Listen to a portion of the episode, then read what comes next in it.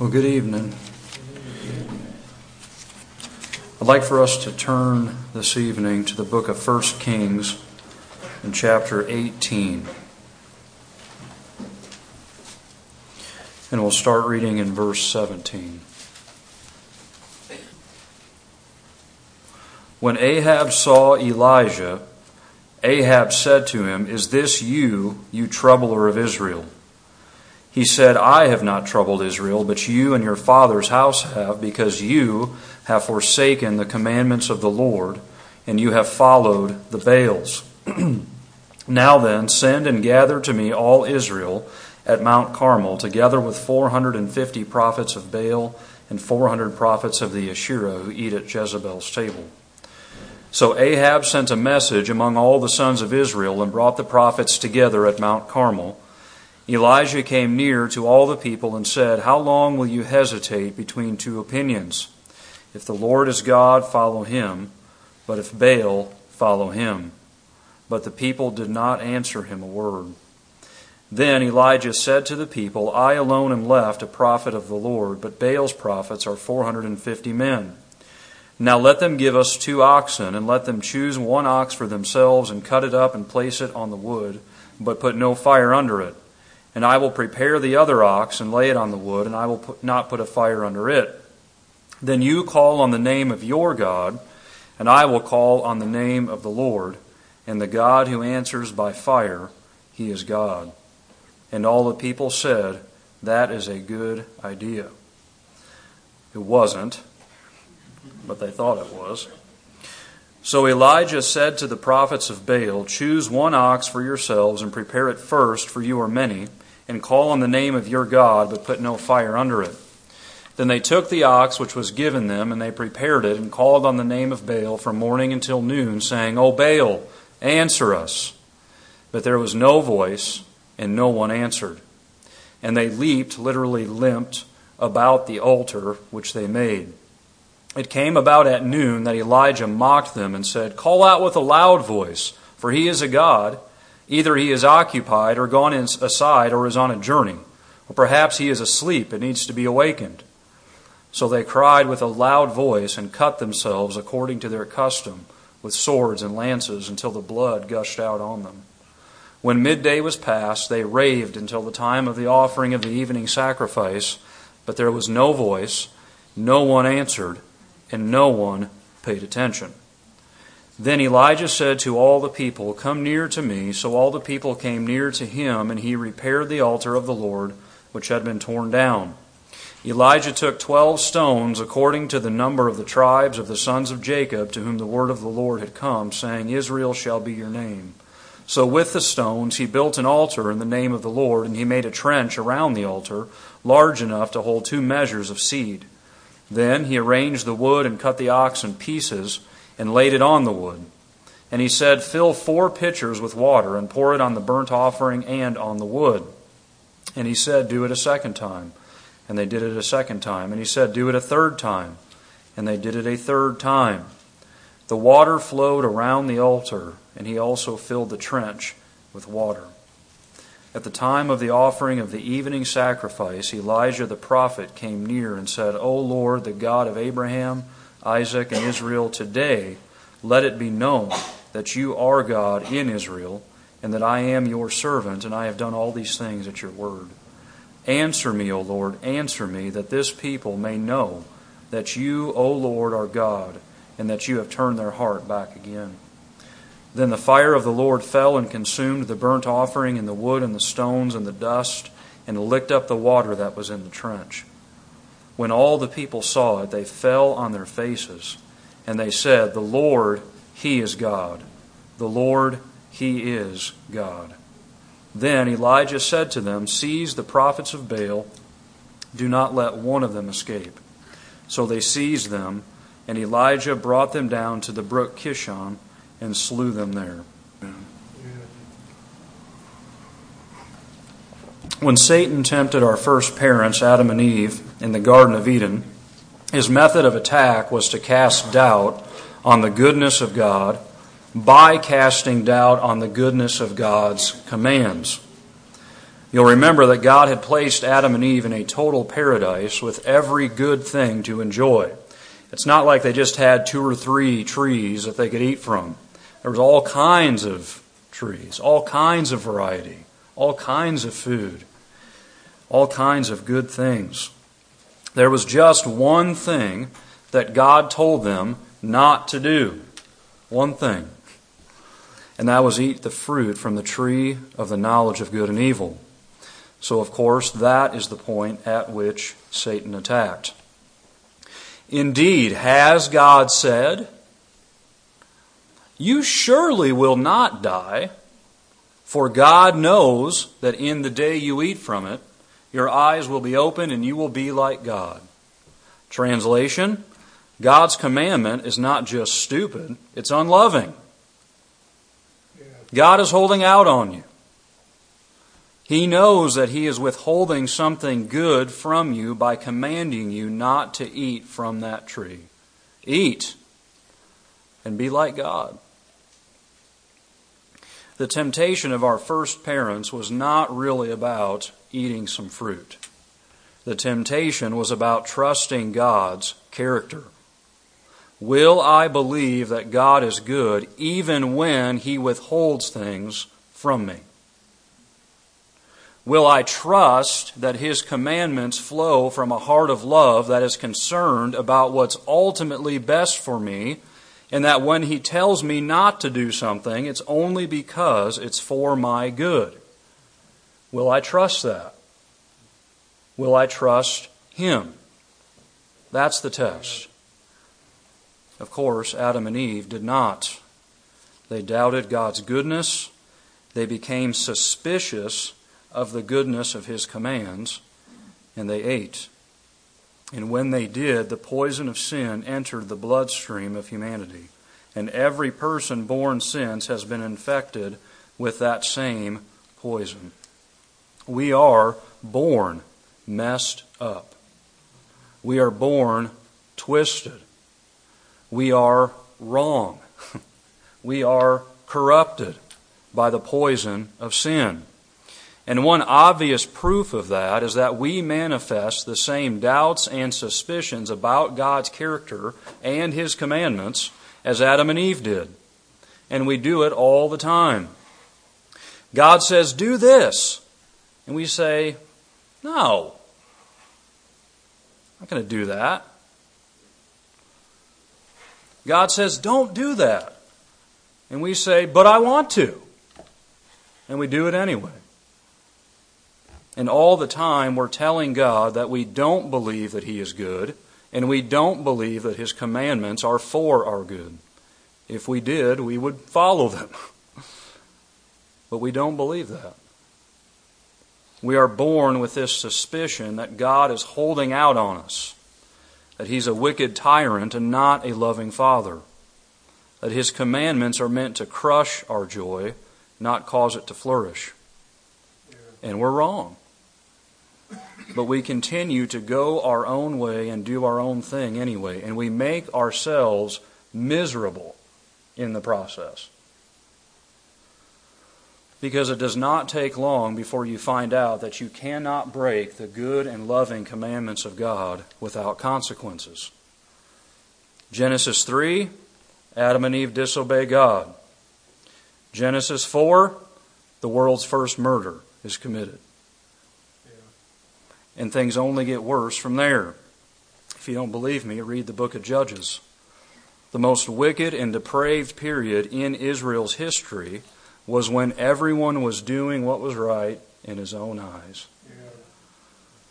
And they reaped the consequences of it. You cannot break the good and loving commandments of God without consequences. And we see that here in 1 Kings chapter 18. Look again at verse 17. When Ahab saw Elijah, Ahab said to him, Is this you, you troubler of Israel? And then Elijah replies, I have not troubled Israel, but you and your father's house have, because you have forsaken the commandments of the Lord, and you have followed the Baals.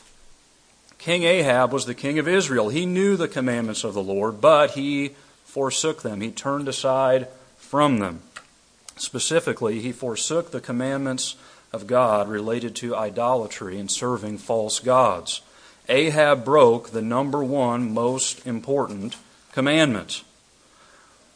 You'll remember that after God delivered the Israelites out of Egypt, he gave his laws to the people that he expected them to follow. And what was the very first thing he told them? He says this Exodus 20 I am the Lord your God who brought you out of the land of Egypt, out of the house of slavery. You shall have no other gods before me. You shall not make for yourself an idol. You shall not worship them or serve them, for I, the Lord your God, am a jealous God. The first commandment he gives them. You'll remember in the Gospels, a Jewish lawyer asks the Lord Jesus Christ what the greatest commandment in the law is. And Jesus answers with a quotation from the book of Deuteronomy You shall love the Lord your God with all your heart, and with all your soul, and with all your mind. This is the great and foremost commandment. In other words, Jesus taught that the number one most important commandment was to love God and Him alone. Because if you're loving God with all of your heart, all of your soul, all of your mind, you don't have any heart, soul, mind left to give to false gods. That's the point. The most important thing is to worship the one true God alone and to entertain no idols, no false gods in your life. King Ahab knew that, but he didn't care he forsook the Lord anyway in order to worship false gods. And what I want us to see tonight is that forsaking the Lord to worship false gods always has consequences. Always. Specifically, I want us to see that worshiping false gods is not simply wrong, it's misery.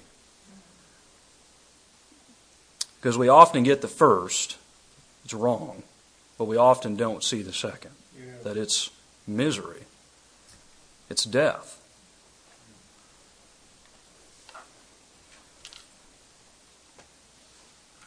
I want us to see that God's commandments forbidding idolatry are not there because God is a tyrant who wants to crush our joy. God's commandments forbidding idolatry are there because God is good and because He desires what is best for us and serving false gods only leads to misery. And don't think that this message doesn't apply to you because you're not going home at night and bowing down to a wooden statue. False gods can take many forms. Even in the book of 1 John in the New Testament, he says, Little children, keep yourself from idols. But false gods can take many forms. The question is this when you survey your life now, what is it that you are serving? What is it that you are giving your time, your money, your attention to? When no one else is around, what do you think about? Where does your mind just naturally gravitate towards? What has your heart? What has your heart? Because you can come here on Sunday morning and Wednesday night and you can go through the motions, but what has your heart, your affections, your joy? Whatever those things are, those are your gods. It may be money or the things that money can buy. It may be sensual pleasure. It may be your reputation, popularity. It may be youth and physical beauty. It can be many things. But if what has your heart is not God, then it is an idol. It is a false God. And continuing to serve it will only lead to misery. And I would submit to you tonight that we can see this reality illustrated for us here in 1 Kings 18 by considering these prophets of Baal that Elijah challenged. And the challenge was very simple. The prophets of Baal would prepare a sacrifice, an ox, call out to Baal to consume the sacrifice by fire. And Elijah would do the same, calling out to the God of Israel.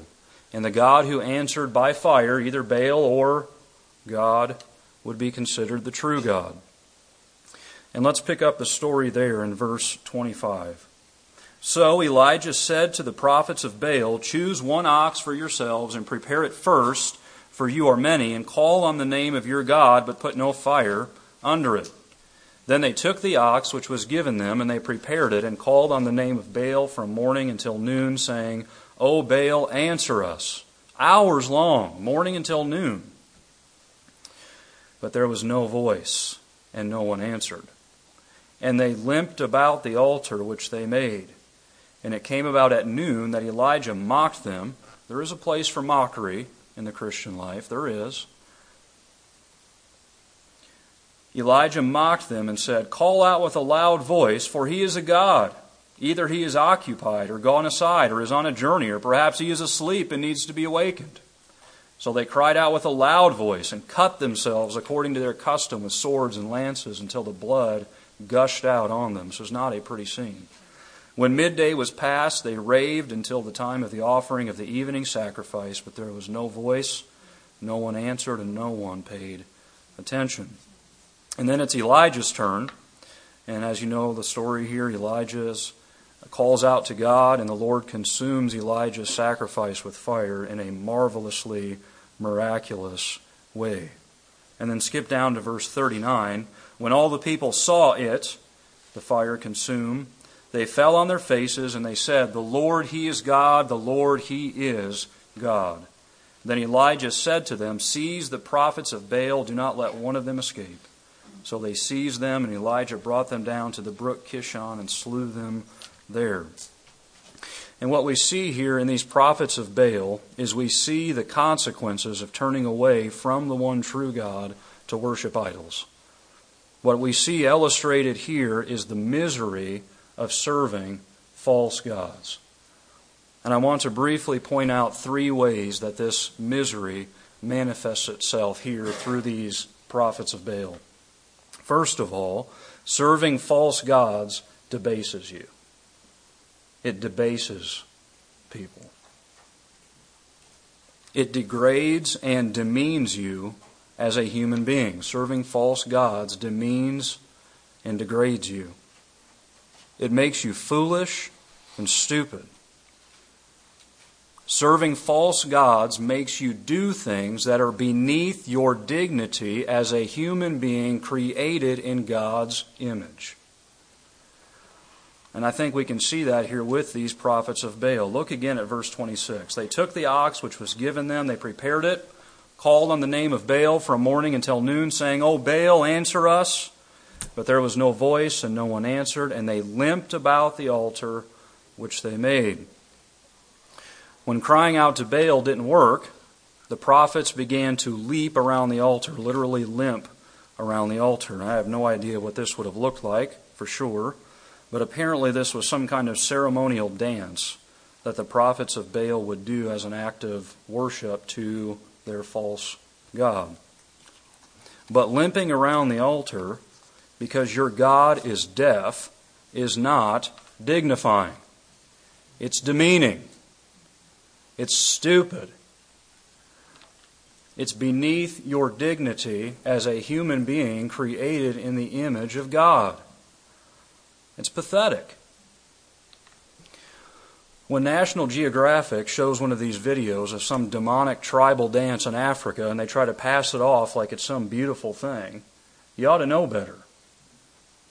There's nothing beautiful about people forcefully jerking their bodies around in the worship of some false god.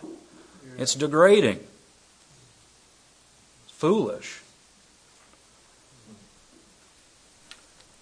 And then here, when the limping around doesn't work, these prophets of Baal debase themselves even further. Verse 28 they cried out with a loud voice and cut themselves, according to their custom, with swords and lances until the blood gushed out on them. They take the physical body created by God and for God, and they cut it and mutilate it in the service of their false God.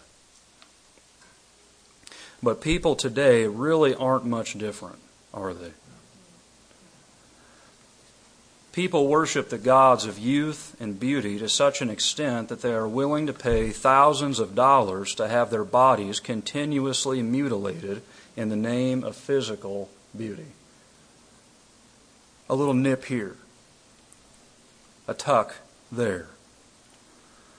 Surgery after surgery, cut after cut, all in the service of their idols. And the prophets of Baal may have limped around that altar, but the youth of today have them beat in spades. Not only will young people today do the most idiotic and debasing things in the service of the God named popularity, but then they'll film it and post it on Facebook for the whole world to watch. Beloved, serving false gods debases people, it demeans them, it lowers them from the level they were created to be at as people made in the image of God. Serving false gods debases you. Secondly, how is this misery of serving false gods manifested here in this account? Secondly, false gods abandon you when you need them most. Right? If there was ever a time when these poor prophets of Baal needed their idol to come through, it was now. This was the showdown of all showdowns, right? This was Ali and Frazier right here for you boxing fans. But the only response from old Baal was the chirping of crickets in the background. Notice again 26 to 29. Then they took the ox which was given them, and they prepared it, and called on the name of Baal from morning until noon, hours, saying, O Baal, answer us. But there was no voice, and no one answered. And they leaped about the altar which they made. It came about at noon that Elijah mocked them. And then verse 28 So they cried out with a loud voice cut themselves according to their custom with swords and lances until the blood gushed out on them. When midday was past, just hours of this, midday was past, they raved until the time of the offering of the evening sacrifice, but there was no voice, no one answered, and no one paid attention. Period. Contrast that with Elijah's one cry for God to answer him. All he has to do is ask once. And the true God answers by fire. But the point here is that your false gods will always disappoint you. They will always abandon you when you need them most. Always. Serving the God of money pays dividends until the stock market crashes.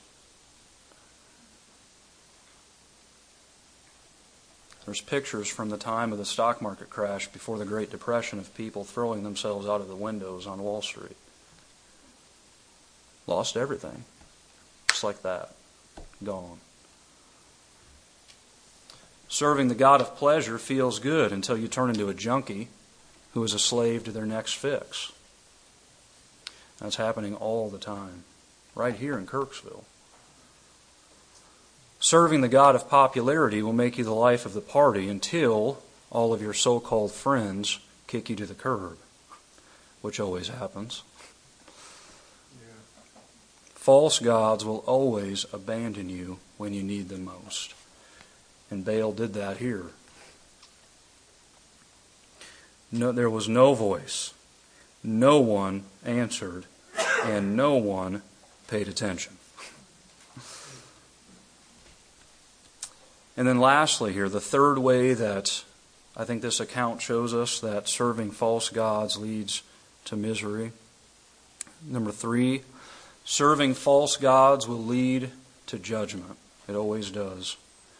Verse 38 Then the fire of the Lord fell and consumed the burnt offering and the wood and the stones and the dust and licked up the water that was in the trench. When all the people saw it, they fell on their faces and they said, The Lord, He is God, the Lord, He is God. Then Elijah said to them, Seize the prophets of Baal, do not let one of them escape. So they seized them, and Elijah brought them down to the brook Kishon and slew them there. Serving false gods will always lead to judgment. Always. That's the only outcome for idolatry. No matter your idol of choice, the end result is certain a fearful expectation of judgment. That's it. Luke 19:27 Jesus says, "These enemies of mine who did not want me to reign over them, bring them here and slay them in my presence." See the parallel there? The one true God will not put up with idolatry indefinitely. He won't. But if you're not a Christian here tonight, the big question is why would you want to put up with idolatry at all? Why are you giving yourselves over to the service of false gods? Whether it's money or beauty or popularity or pleasure, you've served them long enough to know that they only lead to misery. Throw those idols out and put your life into the hands of the one true God who will forgive all of your sins, clean you up, and put you on the path, not to judgment, the path to glory. Instead of debasing you, he exalts you. Instead of abandoning you, he promises to never leave you nor ever forsake you. Instead of leading you to judgment, he takes the judgment you deserve upon himself so that you will never come into judgment, but will pass out of death into life. Yes, the God of the Bible commands you, He does, He commands you to love Him supremely, and He commands you to worship Him alone. He does. But He doesn't command it because He's afraid that if He doesn't, He'll lose out on the God of the universe popularity contest. That's not it.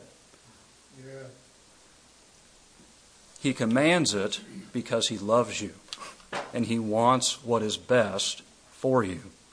And what is best for you is giving yourself totally over to Him. He will satisfy you in a way that all the false gods of the world added together never can.